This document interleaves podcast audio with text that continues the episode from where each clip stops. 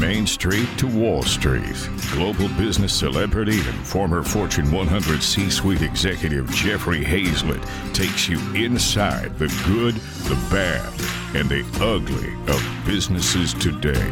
Saddle up. It's time for All Business with Jeffrey Hayzlett.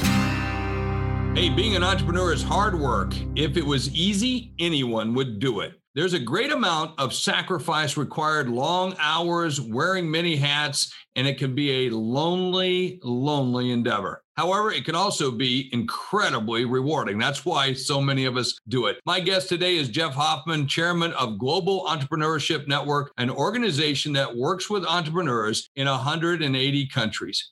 He'll tell me why entrepreneurs should think like kids. That's right, think like a kid. Are you kidding me? Yes. His initiatives on helping small businesses thrive and how we can achieve parity in business is what we're going to be talking about. It's time to take that lemonade stand to a whole new level. Jeff, welcome back to All Business with Jeffrey Hayzlett. So, the title of today's discussion is why entrepreneurs should think like kids. Now, that doesn't always seem like the best kind of kind of topic. So, because they handle things differently with a lot less stress, where do we lose that sense of simplicity along the way, Jeff? Well, we have a couple of things. And, and, if I may, I would like to share a story that really resonated with me of how I, how I realized uh, that we've lost our sense of childlike wonder. But before I do, we tend to get way too narrowly focused. You're in healthcare, so you spend all day solving healthcare problems, right? If I were to ask you, you wanted to go with me to the banking industry conference, you'd look at me like, what? We're in healthcare. And so we get so focused in our lane and in our bubble that we fail to see the brilliant ideas that people all over the world in other industries are created that we creating that we could be adapting to what we're doing. Children, on the other hand, is, is it okay if I go ahead and tell the story? Absolutely, love it. All right, so here's where I got to that. Um, it, it's all, uh, it's all about a five year old. In fact, uh, I have a TED talk out there uh, called "The Power of Childlike Wonder," and what I was talking about was five year olds. And why five? Because five is the age of why. Everything you say to a five year old, they say why. Why? And so here's what I realized one day. I agreed to watch a five year old for the day, and I was going to stay home with her. And I suddenly realized I left some work at the office to work at home. So I said to her, Get in the car, we got to run to the office. And the five year old starts walking. She's shuffling her feet, she's looking down. And I said, Come on, go, we got to go. And she's shuffling her feet on the carpet and she goes, Hey, how do they make carpet? I said, Who the hell cares how they make carpet? My company doesn't make carpet. I'm not in that business. Get in the car. She said, Well, I just wonder how they make carpet. And I said, Well, I don't. Just go. And she said, Well, do you not know? You're an adult. I said, They don't teach you carpet when you become an adult. And she shook her head in disgust. You don't even know. You don't even, you're not even curious. I said, I am not. Get in the car. We get in the garage. She walks up to the car. I said, Get in. She knocks on the window. I said, What are you doing now? She said, How do they make glass?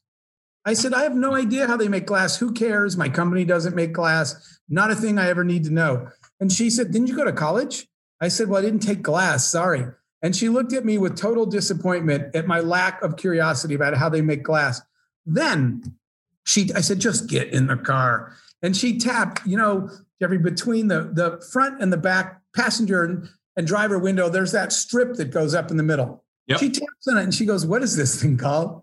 I said, Oh my God, seriously, just get in the car. It doesn't have a name. And she said, Well, what is this part of the car called? And I said, Who cares? It doesn't have a name. And she turned and put her little hands on her hips.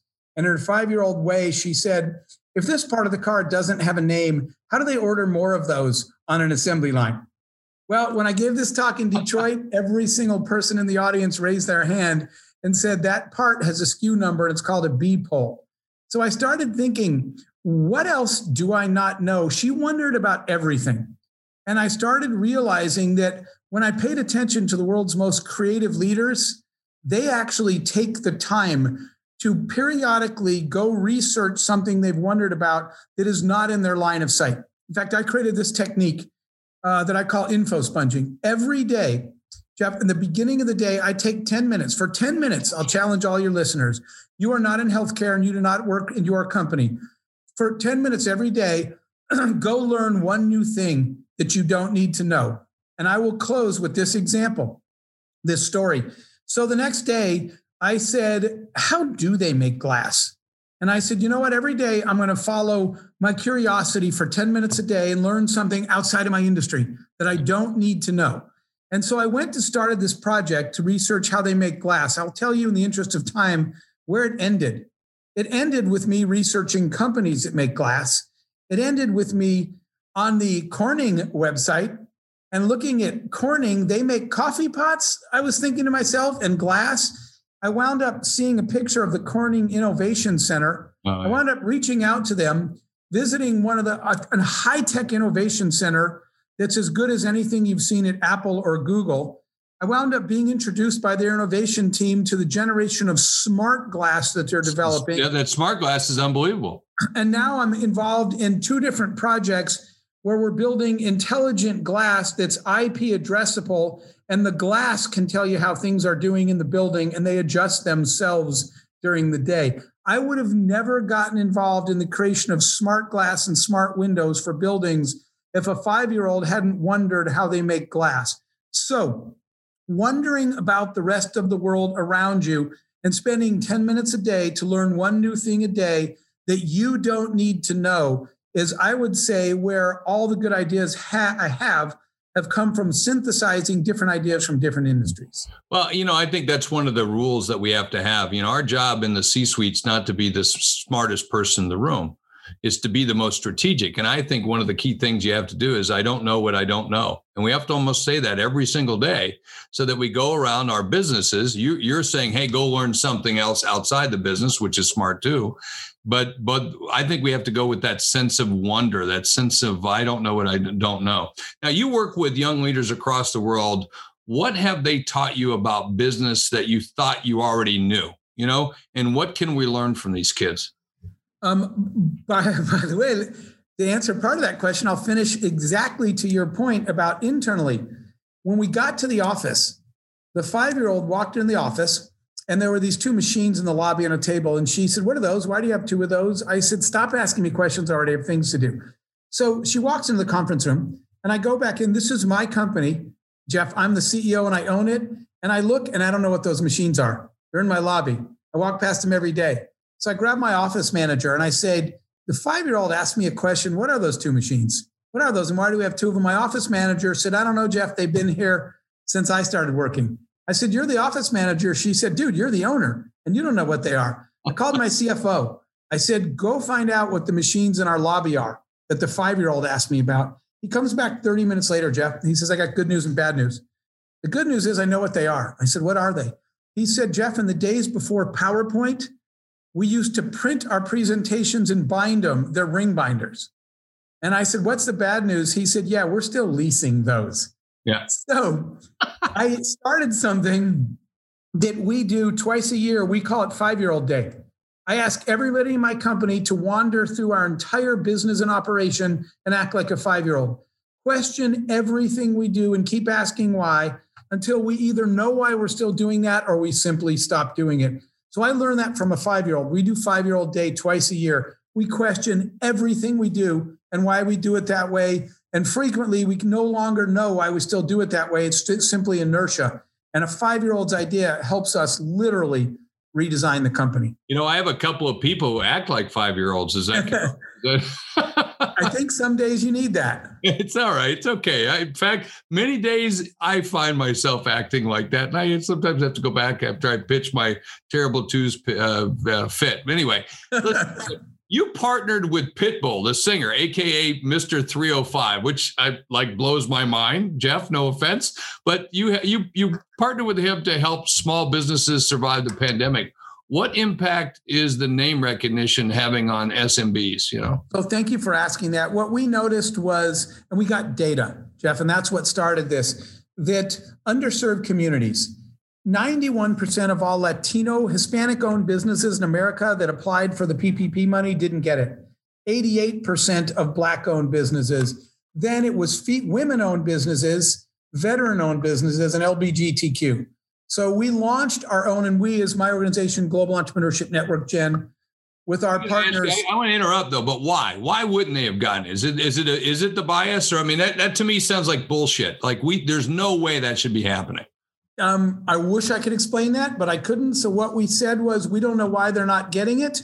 But we started asking them, and in communities like the Latin community, they didn't even know it was available. You know why, Jeff? Because they're not watching Fox or CNN. They're watching Univision and Telemundo, and they're reading Azteca. So the reason I went to my friend and business partner, uh, Pitbull Armando, uh, was because I said we need to get the message out to all these underserved communities. And again, with our partners, Hello Alice, we just started our own grant program, not loans and not government money. We're just giving out from 10,000 to $50,000 cash to save as many small businesses in this country as we can on our own. We're trying to help the people that need it most. The importance of Pitbull is my friend, I always tell people this.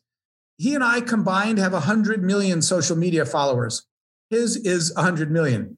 That's his amount. That's his contribution to the 100 yeah. million. Wow. Um, uh, and so we we did public service announcements in Spanish on all the other networks to make sure that in the inner cities of the country, everybody that needed help knew that it was available. C Suite Radio. So what's missing? What's missing to ensure that these businesses not only survive but really thrive? I mean, it, it's you know we can't just have one aspect of business. It's got to be a representation across the board. So what's missing? So you that is an absolutely critical question because what's missing is mentorship. Wow. Um, even when you give them, I always tell people this: if I gave a lot of money to average people with no direction, they'll just spend it. If I give just a little money to passionate, innovative people and provide them mentorship and guidance, they will create amazing things. What's missing is mentorship. And I hope that many of your listeners will step up to mentor. In fact, you are more than welcome to reach out to us. We mentor those businesses because that's what's missing. They don't know how to grow their business because no one's ever taught them how to scale. Yeah. And if we don't fix that, I mean, think about the inner city, think about certain aspects of population don't get served. I mean, uh, we've got to have those businesses surviving and thriving without question. They are the backbone of the country. We're going to take this program global, but we all know that after the 2008 uh, financial collapse, it was small businesses and entrepreneurs that rebuilt America from the inside out. And many of those were people of color and, and, and different groups that still need the help and, and mentorship to grow their businesses. We need yeah, them. Yeah, because it's not big box serving that stuff. It's not corporate. It's it's mom and pops, and that's what makes it work. And right now, we all have to get back to work. We have to get America move back to where it needs to be, and everybody's got to do their part. We need to help everybody do their part. Now, Jeff, you've been invited to more than like 50 countries uh, in all seven continents to speak. What country or continent has surprised you the most? Was there a, was there a country that we failed to look at as an emerging market? You know, um, I don't know that it's country so much. I mean, there's these great examples. Like we were in Estonia before anybody had ever heard of it. I had to keep explaining to my friends. I think there's really smart people there. They're like, "That's a country," and I said, "Oh my God, get a get a map. Estonia is a country. Get a new map." Get a new yeah, right. That's right. New countries. But we found some incredible tech now all of a sudden. And I, have spent time uh, uh, with uh, President Toomas, the, the former president of the country, they realized their country created the example. They created the entrepreneur's visa, an e visa. They created e registration for businesses. They created tax breaks for investors. They said, well, here's the thing, Jeff. What people don't realize intelligence is equally distributed across the planet Earth. Opportunity is not, resources are not. So the, the fact that people think in a, I once took a trip at the request of an entrepreneur. I was doing a year of yes. I took a year off to give back. And I, I said, Jeff, I'm going to say for one year yes to anyone that asked me for help for a year. A young man in West Africa emailed me and said, Dear Mr. Hoffman, I know you'll never read this and I know you'll never reply. And by the way, as soon as I read that, man, it was on. Yeah. And he said, But things are tough here in the villages, but I got ideas how I could make things better in West Africa. I flew there went to the village. The kid was brilliant. The, the fact that you went to Stanford doesn't make you smarter than that kid. The fact that you went to Stanford gives you access to opportunities and resources he doesn't have. We mentored him. We brought, we connected him with people. We brought him financing. And today is, I, I came home with a T-shirt that said Africa Rising. That's why I said not a country, but as a region, they have nothing there. So they are way more innovative than people who are over resourced. His ideas were brilliant. His company now does business in seven West African countries. So I think regions like parts of Africa, as an example, where they have no tools and no resources, those people figure out everything on their own. And the intelligence level, uh, people completely underestimate. We just need to create opportunities. The same thing in the inner cities in our country. Uh, there's people that are just as smart, um, but they don't have access and they don't have opportunities. Amen. And business is the leveler. I mean, it's the way yes. that we can. It's the common language we all have, and and I think it's a great way to be able to do it. So we've talked a lot about change and adapting to new technologies and methodologies. How, how do you manage change in today's fast-paced business environment? I mean, during this pandemic, you know, days became weeks, weeks became months, months became years. So, what practices can we learn and apply immediately? Well, so, you know, here's the good news for entrepreneurs and small business owners. Uh, COVID, the pandemic, threw the world into chaos and disruption. But the good news is that chaos and disruption are literally the alarm clocks for innovators and entrepreneurs. When the world hits chaos, that means there's a whole bunch of new things the world needs that no one has thought of yet. We saw that in education. Most of the world's schools and teachers and parents had no idea how to do school from home and virtual. We saw that in work from home. In fact, Jeff, I saw somebody text somebody. They said WYD, what, what you doing? And the other person texted back WFH.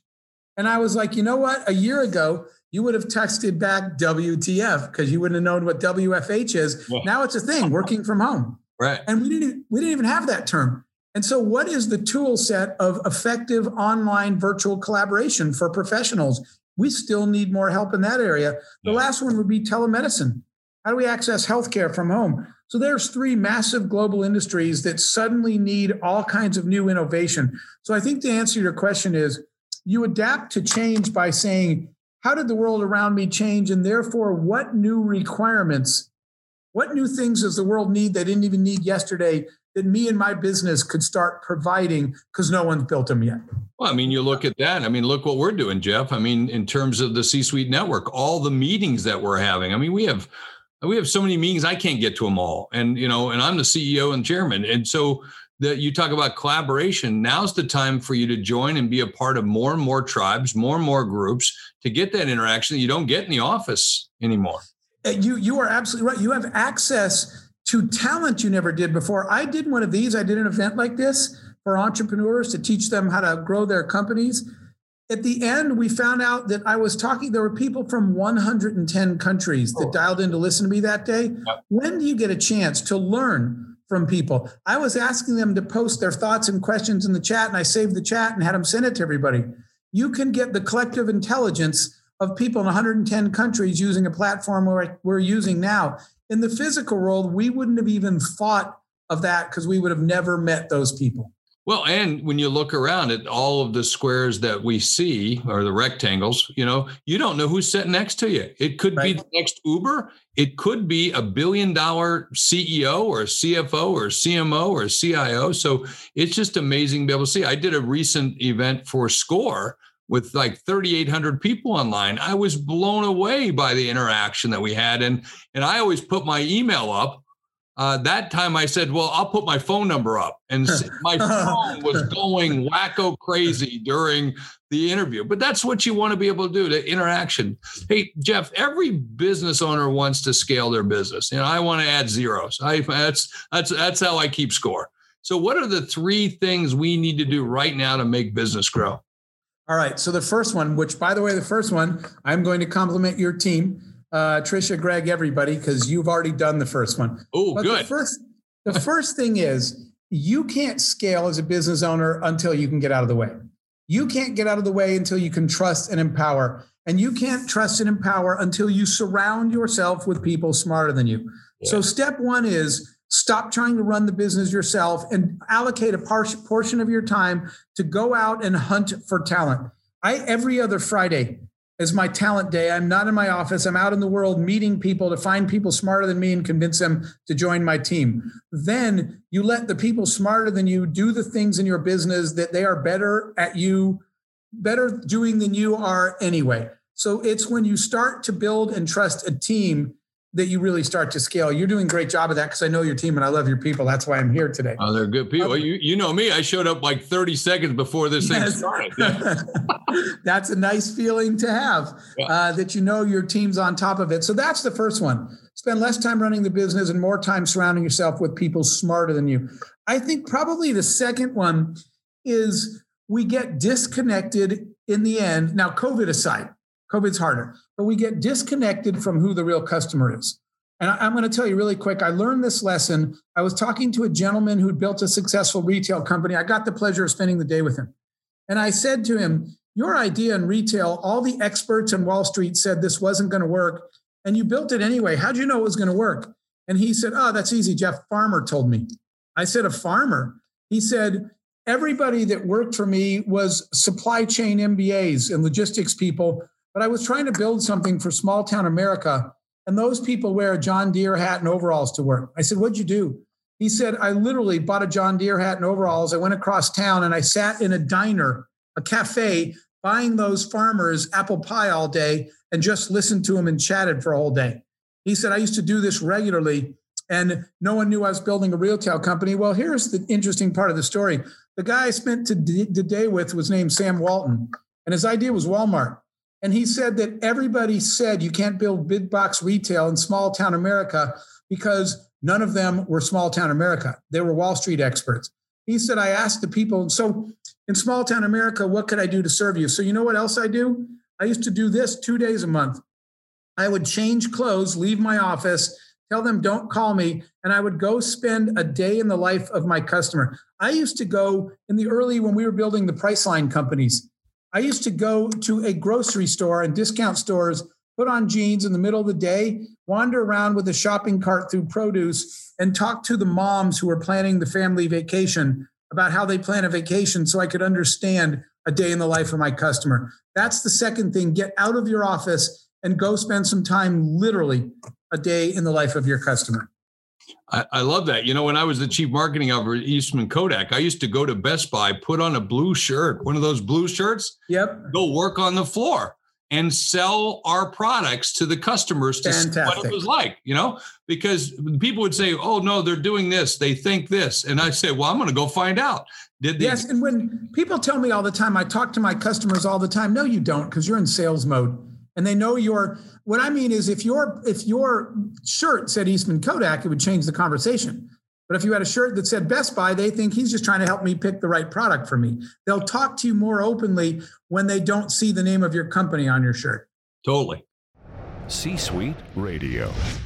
Yeah, you know, hey, this last year, a lot of people have struggled. In fact, we know a lot of executives are having tough time with depression and a whole bunch of other things and some real struggles. But that, but many people have struggled to find the inspiration to continue to innovate. You know, it's like, oh my gosh, there's just so many changes I can't handle it. What do you say to those people who feel stuck? You know, yeah, but they want to forge ahead. What what advice would you give them? So that is uh, uh, what a lot of people. I hear that a lot. Uh, in, in, fact, uh, my friend David Finkel and I uh, wrote a book called Scale because I was tired of answering the same question. Everybody said, "I'm stuck, uh, and I don't know what to do next." And I think the answer is to sm- start small and do something. The problem is that people have a tendency to look at the whole problem, uh, you know, the whole industry they want to redesign uh, or the company, and it looks really, really big. You, you know what? Really quick. When I was uh, uh, an athlete in high school and college, one day after practice, coach said, run five miles. I said, I can't. It's too much. I'm not a runner. And he said, Well, you got to run five miles. I said, I can't. He said, Then run what you can. And I remember standing at the beginning and thinking, geez, how the hell far is five miles? I'll never get there. So I came up with this idea. I'm just going to run to that tree up there. And I said, Well, that was easy. I'm going to just run to the next tree. Well, I can do another tree. Well, I can still do one more. Well, all of a sudden, I heard people calling me, and it was the rest of the team. And they're like, Dude, where are you going? And I said, I'm going to see if I can even make a mile. And they said, You're just past the five mile mark. I didn't run five miles by looking five miles ahead. I ran tree at a time. The same thing applies to your life and your business. Stop worrying about trying to fix everything at once. Pick one thing that you can make better and go to that tree. Pick yeah. one aspect of an industry of your business, fix that, step back and say, okay, I got that. What's next? One step at a time is the answer. Hey, let me ask you. One of the great things I like about you, Jeff, is uh, your a lot of your work revolves around creating parity in business. And you know, we've made some great strides. I know what we do here at the C-Suite Network. We really try hard, but there's a lot of work to get done. What needs to happen at what level to ensure more parity? Parity. I just want to make sure I understand parity well, all around parity in, in terms of being having the right kinds of people and the right diversity in jobs, diversity in positions, diversity in in yeah. leadership. So that that is uh, so important right now yeah. uh, for all of us to to for everybody. First of all, the silliest part about it is that the more diverse your workforce, the more robust your solutions. Yeah. Right. I love to listen to. I people say, "What's your management style?" I said, "Consensus." I actually want to hear everybody talk in the whole company before I make a decision. Because the more, the broader and more diverse set of inputs I get, the less likely I am to miss a perspective that mattered, the more likely I am to come up with a solution that's more broadly acceptable. So diversity is critical. And I think I'm going to give one word answer to what you said, which is intentionality. Diversity doesn't just happen. You, as a leader, have to create opportunities. Diversity is not going to solve itself. You have to intentionally go out and say, I want to make sure that I am creating and presenting opportunities. I speak at, I, am just going to be very honest with this, but a lot of events I, I've been going to, but I've been going intentionally. I speak at a lot of women's events, and I've spoken at one recently that I was literally the only man there. Um, uh, you can't expect women to solve this problem without men at the table. I spoke at Black Tech Week. I spoke at Black Business. I spoke at a couple events that I was the only white person there. Everybody has to step up in every category to say the best ideas are out there, the smartest people, and we're not giving them all the equal opportunity. You have to create the opportunity. Jeff, on my board, my vision, my board at home in my office, there's the four words. My friends ask me, why don't you just retire and go golf? There's four words. First of all, I will tell you this I don't do that. I'll never play golf until they let you play defense. Yeah, I, am with you. I'm with you on if that. I, should, should, club, tee, club should be wielded. Yes, I think that. I could block your shot with my club. Oh, yeah. being There, I would play golf. But yeah. when people ask me that, there's four words on my vision, my board, uh, that are the reason I get up every day and I'll probably never retire. And I wrote on the board one day, there is no they. They don't solve the problems, they don't create opportunities they don't address diversity, you do. They're not going to make it better until you realize it's you and until you realize there is no day. So I guess my challenge and yours to all the leaders listening is diversity and inclusion take intentionality. Stop talking about it and do something. Amen. Amen. And I think with the golf thing, that you should legally be allowed to hit like for somebody in your foursome at least four times. It would add so much more to the game if you just in the middle of their backswing attack them. I think that would, that would make. Call the, me when they add g- defense to golf, and I will come play with you. You and I yeah. will start our own oh, team. Yeah. We'll just get four Jeffs. Come on, we'll come out with full contact golf. Full contact golf. We'll do it. I'm all right. All I'm going to turn it. I, I, would love to keep going, but I know we're going to have some great questions from the audience. Right. I want to be able to go to them. So I'm going to turn it back over to Greg and Trish and let them take it from here. Jeff, a pleasure, brother. Thank you, my friend, as always. C Suite Radio. Jeff and Jeff, great conversation. Absolutely love it. And everybody's been waiting and listening and capturing things with bated breath. And we have a question. You mentioned two things of the three things that are really important post COVID in terms of your business's success. What was the third? Okay, you're probably like this one. The third one is don't overcomplicate things. Simplicity wins. So, you know what's a good example of that? Don't give a list of three things if there's really only two that are important.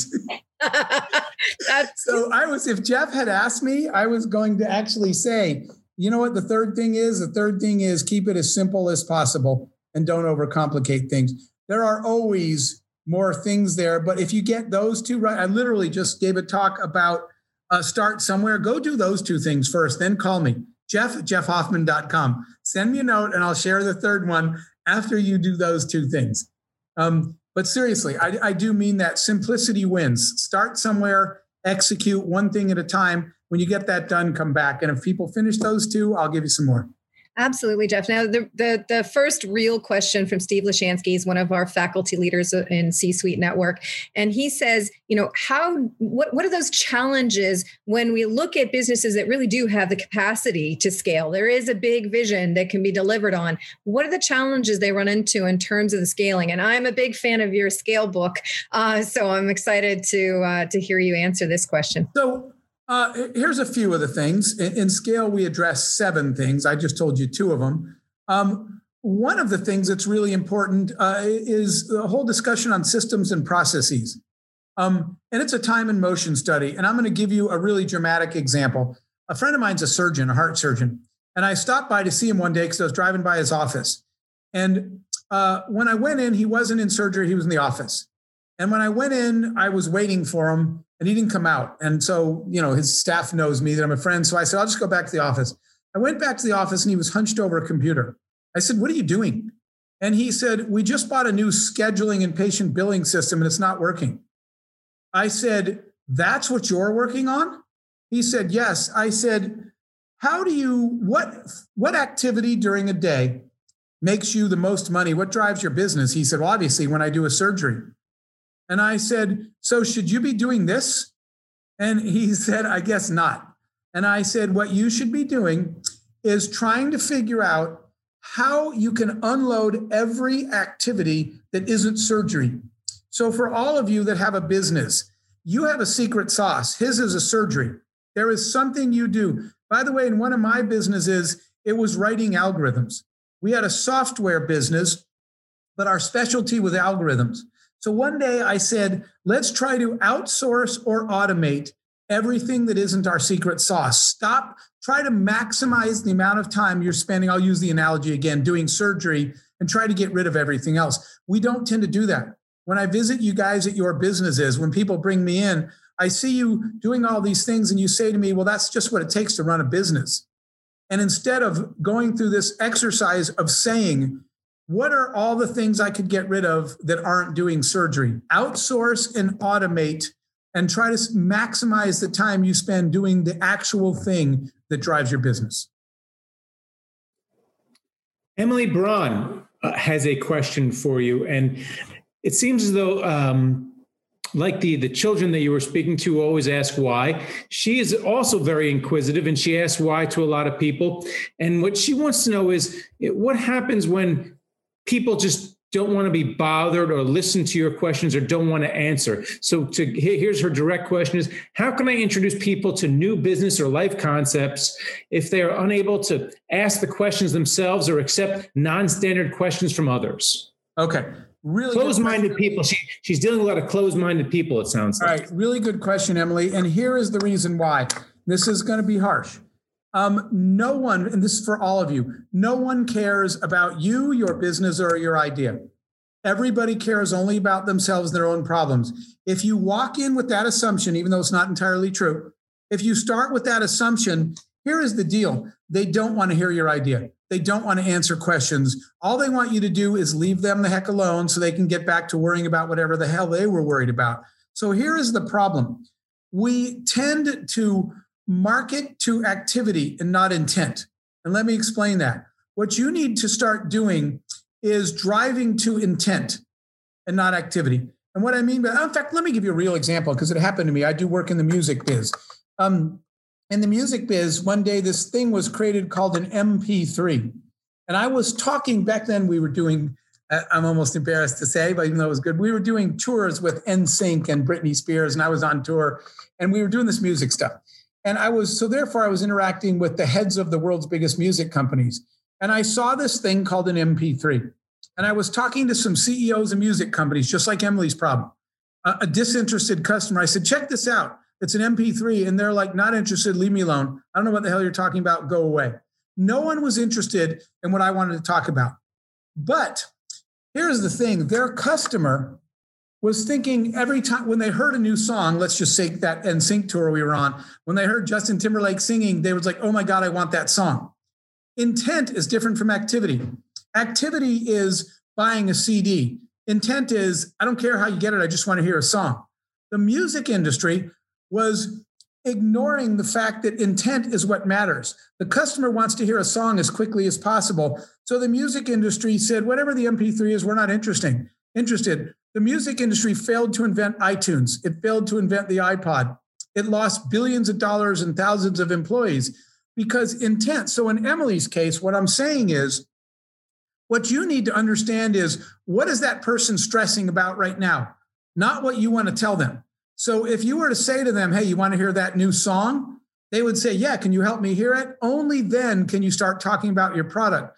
That's not what we do. We walk in and say, check this thing out. It's called an MP3. And they're like, not interested because all they want to do is hear Justin sing. So find out intent.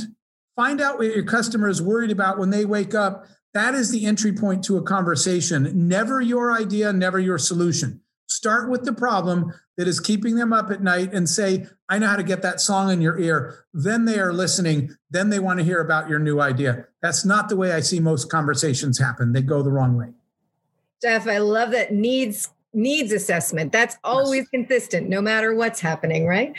Um, okay so alan brunton has uh, another question that's really great. It's asking you to go to, into depth in terms of hiring smart. So he says you know we're, we're always told hire smarter people.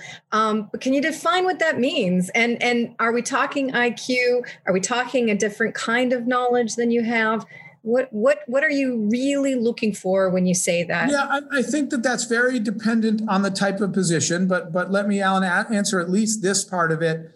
Um, i don't hire skills per se.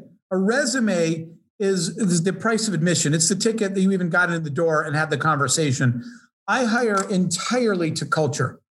Um, culture has to do uh, with your values which by the way, if your values are not made clear every day, they're not literally written on the wall, how is anybody going to know what those values are? How are your people going to respond to them? So, for example, one of the values that was written on the wall of every one of my companies was humanity first, profits are second. Um, our focus was on doing the right human thing at all times, even if I have to refund you all your money and I lose money today. The bet I was placing was humanity first will build me a long-term loyal customer base even if it cost me money today because i refunded your money even though you were wrong and my employee was right. We did the human thing first. So humanity first was on the wall. So when i'm interviewing i said smarter than you but honestly smarter is a really broad word and i just didn't have a succinct way of saying it. There is an example of that. Are they a strong cultural fit to your values your culture and the way they operate, the way you operate. But smarter does include domain knowledge, right? I'm going to give you an example of that. um, stop kidding yourself. You, you know what? You know what hurts a lot of people? Success, because you suddenly see yourself on the figuratively the cover of a magazine, and you say, "Oh, I must be good at this." That's the worst thing that could happen to you. You know why? Because as a small business owner, an entrepreneur, you're wearing seven hats and you're doing little of everything, and it's going pretty well. So the danger is you think you're doing well, you think you're good at it. The truth you have to accept is every one of us is only good at one thing. I have yet to hire an engineer who also does my taxes and writes my marketing copy. Engineers are probably good at engineering. Marketing people are pretty good at that. Salespeople do sales. Finance people do finance. Why do you think you're suddenly good at everything because you own the company and you're the founder? Ridiculous. So, what happens is people tend to get comfortable doing things they shouldn't. One day somebody came to me and asked me a financial question. I said, I don't really know. They said, Are you kidding me, Jeff? You're the CEO. You own the company. You better understand every single thing that happens every day. So, you know what I did, guys? I went uh, to the bookstore and I bought a book called Finance and Accounting for Non for Dummies. And I got all excited. I'm going to teach myself finance because I'm this owner. I better understand everything in front of me. And I got home and I opened the book. And on the first page, I said, This is one of the stupidest things I've ever done. What am I going to do next? I'm going to buy a book called How to Be a Dentist at Home and start pulling people's teeth? No, I'm going to the dentist. So why would I ever try to pretend to be a finance person? Go get one. So, domain expertise, what I meant is for you to figure out what you're good at. I actually am, I'm an engineer, but I'm actually a crappy one. All my engineers managed to alert me to that fact. Uh, what I'm really good at is marketing and branding. So, in my own company, I'll run the marketing and the branding meetings, but I don't run anything else. There are people that have no customer service inside out. Angela ran HR for me. I don't tell Angela, I ask Angela. What would should we do in this situation? Her experience, her accomplishments, her cultural fit. There's no way. In fact, she ran HR for me for four companies because I've never seen anybody that was a better fit with everything I believed in and good at running HR for me. So I know that's not a simple answer because it's not a simple answer. C Suite Radio. Dennis Althar has a question about, I'm going to call it location. He says, We are in the inner city. How do we get a team to come and not be afraid of the area? It seems as though that everyone wants uh, him to move the business out to the suburbs. So maybe talk about starting a business and, and the ideas of location. Okay. So I think that's another excellent question. And you're asking questions. Some of these are friends and people that I know that are probably mad at me because they've asked me these questions offline, but at least we're talking here, guys. So Dennis, it's a good question. Um, the uh, uh, I have worked. So let me say it this way: the next generation workforce, from millennial to Gen Z, whatever you want to say, they are often. This is going to be hard for some of us, for older timers, to hear they are often picking the place they want to live before they're figuring out what they want to do. Their quality of life is more important than their salary or their title. They are looking at where do I want to live, then they're figuring out what I'm going to do there. The old model was the company transfers you and you tell your family, we got to move to blank city uh, because I'm trying to grow in the company. The next generation, like I said, from millennial on down to Gen Z, what they do is say, where would my quality of life fit? I like biking. I like yoga. I need a dog park. I want public transportation because I don't want a car. They're going to choose a place to work before they choose the job they're going to do. Therefore, if you have two choices, you do need to build new businesses in places where the talent wants to go. Or for Dennis's case, I have now had four cities where the mayors called me and they brought in the business owners. So, Dennis, you know what you do? You go get the mayor of the city, you get the other business owners, you call a meeting. I've hosted and run these sessions for mayors in four cities now. Uh, like, for example, I did this in Akron, Ohio once with the mayor and the business leaders. And we sat down and they said, Jeff, what do we need to do to change? How do we change our city to make it more desirable? You know, what one of the things we did, we partnered with a developer and we built a music area where there's live music clubs in Akron that didn't used to exist before in this area that one of the developers said, I'll do that because it attracted a whole younger workforce because they like to have access to music events. Whatever it is, then we worked with the city to build bike trails because they're more physically active. So, Dennis, you should be gathering, if you're not going to move, gather the other business leaders, go to the mayor and the city council and say, we don't want a talent drain, we want a talent gain Let's figure out what we can do as a city to draw more talent to our city by making it a place that people want to work. Jeff, there's a couple questions that I think are are really important, and we're starting to run out of time. There's so many great questions here. Um, Bob Olson is one of our leaders, and and he asks about the the, mention of explosion of entrepreneurialism, and and um, and I'd love to have you comment on that, especially when it comes to diverse audiences. You know, the veterans community. There's actually a much lower numbers of entrepreneurs as veterans than what we had say after the second world war. Those numbers are unbelievably diff, uh, you know uh, low uh, uh, compared to what they were uh, after second world war. Um, and then also mike skripnik who i know you know uh, also asked about you know the future of retail and and you know maybe how entrepreneurialism plays into that in the future okay. retail. So let, us jump on both of those. Um, the reason that we're not seeing enough of an uptake, in my opinion, in entrepreneurship in those underserved communities, uh, like veterans, et cetera, is because the entry point of the discussion is wrong. This is my editorial opinion. Okay, I'll do a disclaimer for you guys. These views may not reflect the views of management, blah, blah, blah.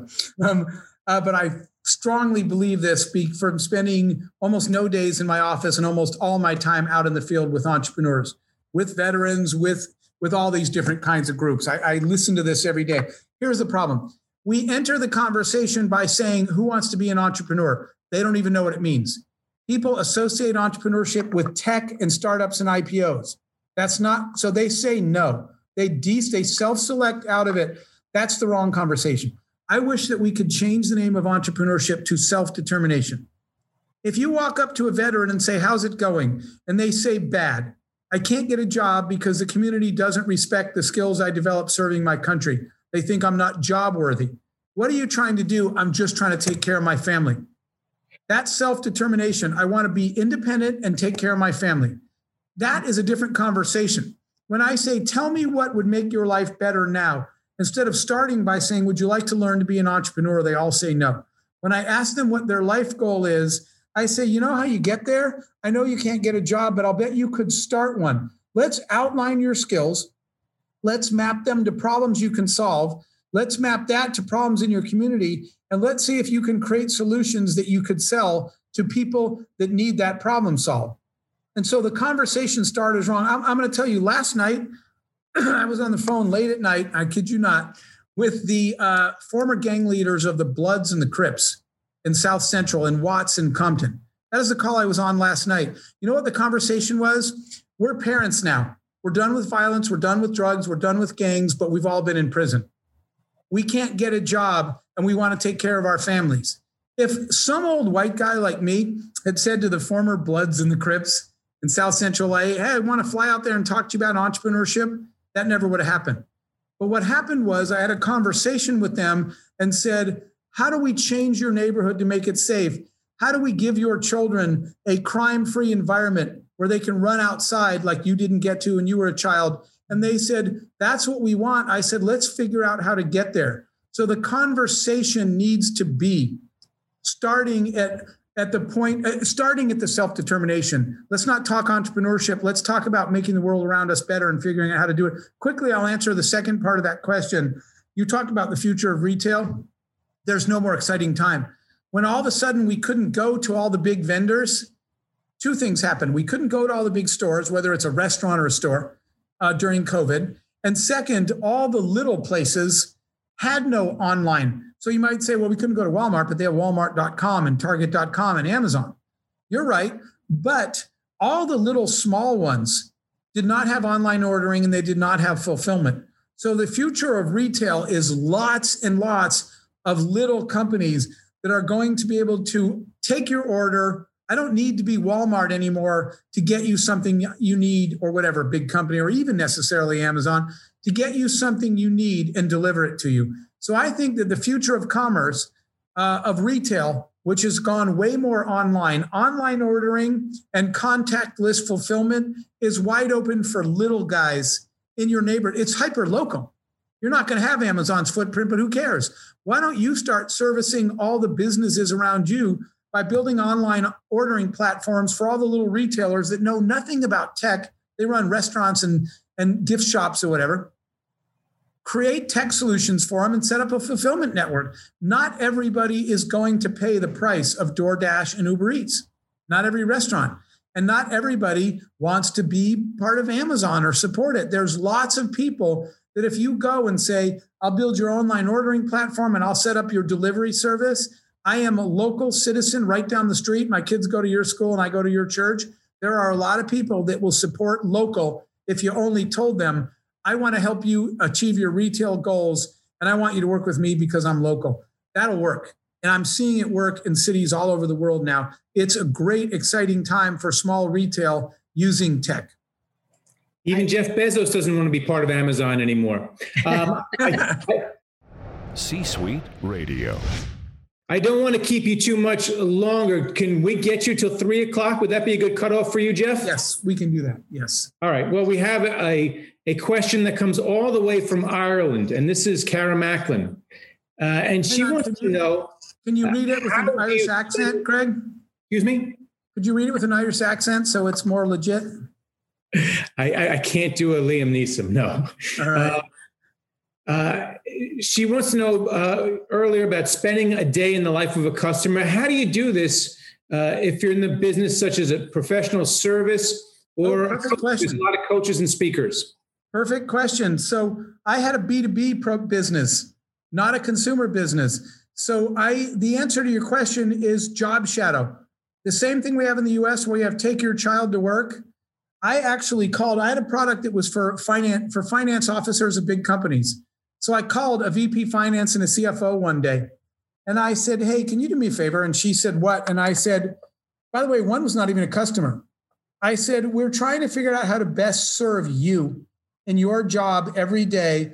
Could you do me a favor? I said, you guys do take your child to work day? She said, Yeah. I said, Will you humor me and do take an engineer to work day? She said, Jeff, what are you talking about? I said, I would like to send a product engineer to your office to job shadow you like a high school or college student. And she said, What am I supposed to do? I said, He's going to follow you all day. He's not going to speak. He's just going to carry a notepad around and he's going to observe a day in your life. Let me tell you what happened. When, so my answer to her question is call somebody and ask them. She was first hesitant. And I said, All we're trying to do is make your life better with our products, but we need to see your life. And she said, I'll do it. So let me tell you what happened. They were there that day. We were trying to build a product. While they were chat, job shadowing her for the day, her boss, the CEO, called, asked her a question, and she grimaced. And when she hung up the phone, my guys said, You look upset. And she said, Yeah, he's the CEO, and he keeps asking me that question, and I can't answer it. I always feel stupid. And they're like, What's the question? And she said, It doesn't matter. Your company doesn't do that. So don't worry about it. It happened the second time in the same day. And they're like, boss again? And she said, yeah, I can't answer that. And I feel stupid. And they're like, well, what is it that keeps upsetting you? And she said, your company doesn't do that. It doesn't matter. And they said, well, now we're curious because we like you and we hate it when you're upset. Tell us what it is. And she told them. And she said, it turns out no vendor's product anywhere can answer that question. My guys that did not want to go spend the day at her office came flying back and they said, "Oh my God, the job shadow. We just found out something we never would. She never would have told us because your company doesn't do that. Why would I explain this problem to you?" But we saw it in our office. We want to scrap the current product. We want to build this new product that answers a question that no one in industry answers. We literally sold the hell out of that product. No one was going to tell us they needed that because we weren't in that business. That happened when we asked if we could job shadow. So my answer to her is job shadow. If it's, I've had people when I'm on a speaking tour say, Can I just travel with you for two days? I just want to watch what you do and how you do it. I'll carry a notepad. Um, it doesn't have to be a consumer business. You can follow a professional, but you got to ask. Awesome. Okay, so um, I'm going to do a C-suite mashup. I've got three questions left. We've got like four minutes, um, so I'm going to mash them all together, and I'll apologize in advance to everybody. Um, Alan Brunton, Steve Lishansky, Monique. Um, these are the mashup of questions. What is good and bad marketing? How do you think about and address diversity issues in terms of all of the conversation that you're having? And how do you get leaders to step up and speak uh, speak their ideas speak their needs uh, and and and truly lead? Okay well that's actually two pieces. The first two go together um, which is uh, the diversity and the good and bad marketing. Um, and i think that's that stop trying to sell anybody anything ever again and start the conversation by asking them what you could help them with. Focus today's, especially the younger generation. As soon as you tell them to buy something, they are already tuned out and turned off. You cannot tell me what to buy. You are not smarter than me. You don't know. They do not like being told. Your job is to equip me with data to make my own decision. So you need to be brave enough in marketing to say, I want you to buy the product that's best for you. Never start by saying, buy my product. Say, I want you to buy the product that's best for you. Here is some information to help you make the best decision. Authenticity is what they want, transparency is what they want. If you help them do that, they already trust you. And if your product is good, they will say, Thank you. Now that I'm looking at it, your product's really cool. And you didn't try to ram it down my throat. You actually told me I should buy whatever product's best for me. Authenticity is good marketing. Hard sell is bad marketing in today's environment. And I already answered the diversity part, which is to focus much further on the intent of the person you're talking to. What is it you're actually trying to do? And I gave you the stupid example, but the real one from the music industry. I just want to hear Justin sing. I don't want to buy a CD. I don't want to buy, I don't want to download a song. I just want to hear Justin sing. Hell, if you could get him in my living room, I'd pay you even more. So if you understand the intent, and that was the diversity thing. When I was asking, I did an event for veterans to teach them how to launch businesses. My first question wasn't a sta- oh, I didn't start with a statement. Here's how to launch a business. I said, tell me about your life, where you are now, and what you're dealing with as a veteran that's repatriating and reintegrating, and what are you trying to do? Only after a listening tour did I speak the first word. And I think that also kind of drifts into the last part of the of the third part about leaders speaking up.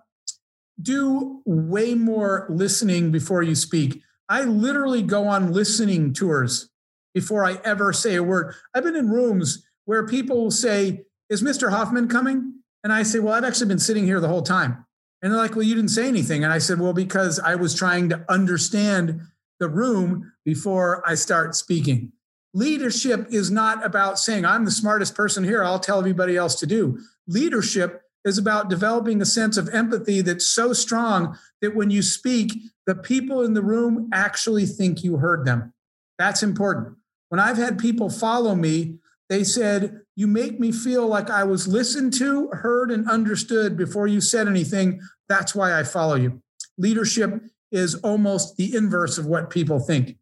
It's way more empathy than it is speaking. So by the time you do say something, like I said, people understood that you actually listened before you said that. Well, thank, thank you, you so much for having me today.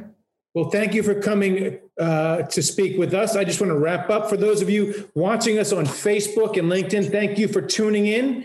Uh, don't forget our next digital discussion leadership series on Wednesday, February 17th at 2 p.m. Thank you, Mr. Jeff Hoffman for, for coming. You can hang around a little bit longer if you want, because Trisha is going to be announcing a few of the great things that we have coming up at the C Suite Network, or you can go. It's up to you. The world is yours. Well, Thank you, and, sir. And Jeff, before you do go, I just want to say in the C suite, our values are relevancy, reach, reciprocity. So we always want to create relevancy for each other. So you'll notice people weren't selling themselves in the chat. They were really paying attention and had great questions. So that was awesome. Um, our reach, we open each other's communities for each other. And there's never an ask without a give. So what can we give you for spending this time with us today? Well, first of all, I, am going to say this again, especially for you, particularly Tricia. I can't tell you how many times you've asked if there's anything you could do for me, and you have no idea for anybody that gives their time to anything. Um, it has nothing to do with the actual give. It has to do with the thoughtfulness of the ask. Um, the fact that you've asked me that many times in my life means a lot to me uh, because that tells the other person that you're not just asking or taking, that you're thinking about them giving. So uh, just asking it is enough for me. Um, uh, I, if I have to answer, I will say this: I uh, dedicate more of my time uh, to helping provide educational opportunities for youth in inner cities that have no access around the world to education. Um, if people want to help, uh, the best thing they could ever do is help us help more kids. Um, it's at uh, I don't know if it's okay for me to say it, but it's at yep uh, because I'm not soliciting. I do this myself anyway, and I'm not asking for help. But if you want to do something, it's called worldyouthhorizons.com. Uh, and that is youthhorizons.com. youthhorizons.com. People are welcome to step up. Um, mm-hmm. We are building schools and orphanages and providing food, clothing, uh, books, etc., to kids around the world uh, to try to give them the only the only way out of poverty is education, and we're trying to create that. So if people want to help, you're more than welcome. Uh, but I'm going to do it anyway. Thank you so much. You're listening to All Business with Jeffrey Hayzlett, brought to you by C Suite Radio, a podcast network featuring today's top business experts and is part of the C Suite Network, the world's most trusted network of C Suite executives. Find this and other business podcasts on c-suiteradio.com.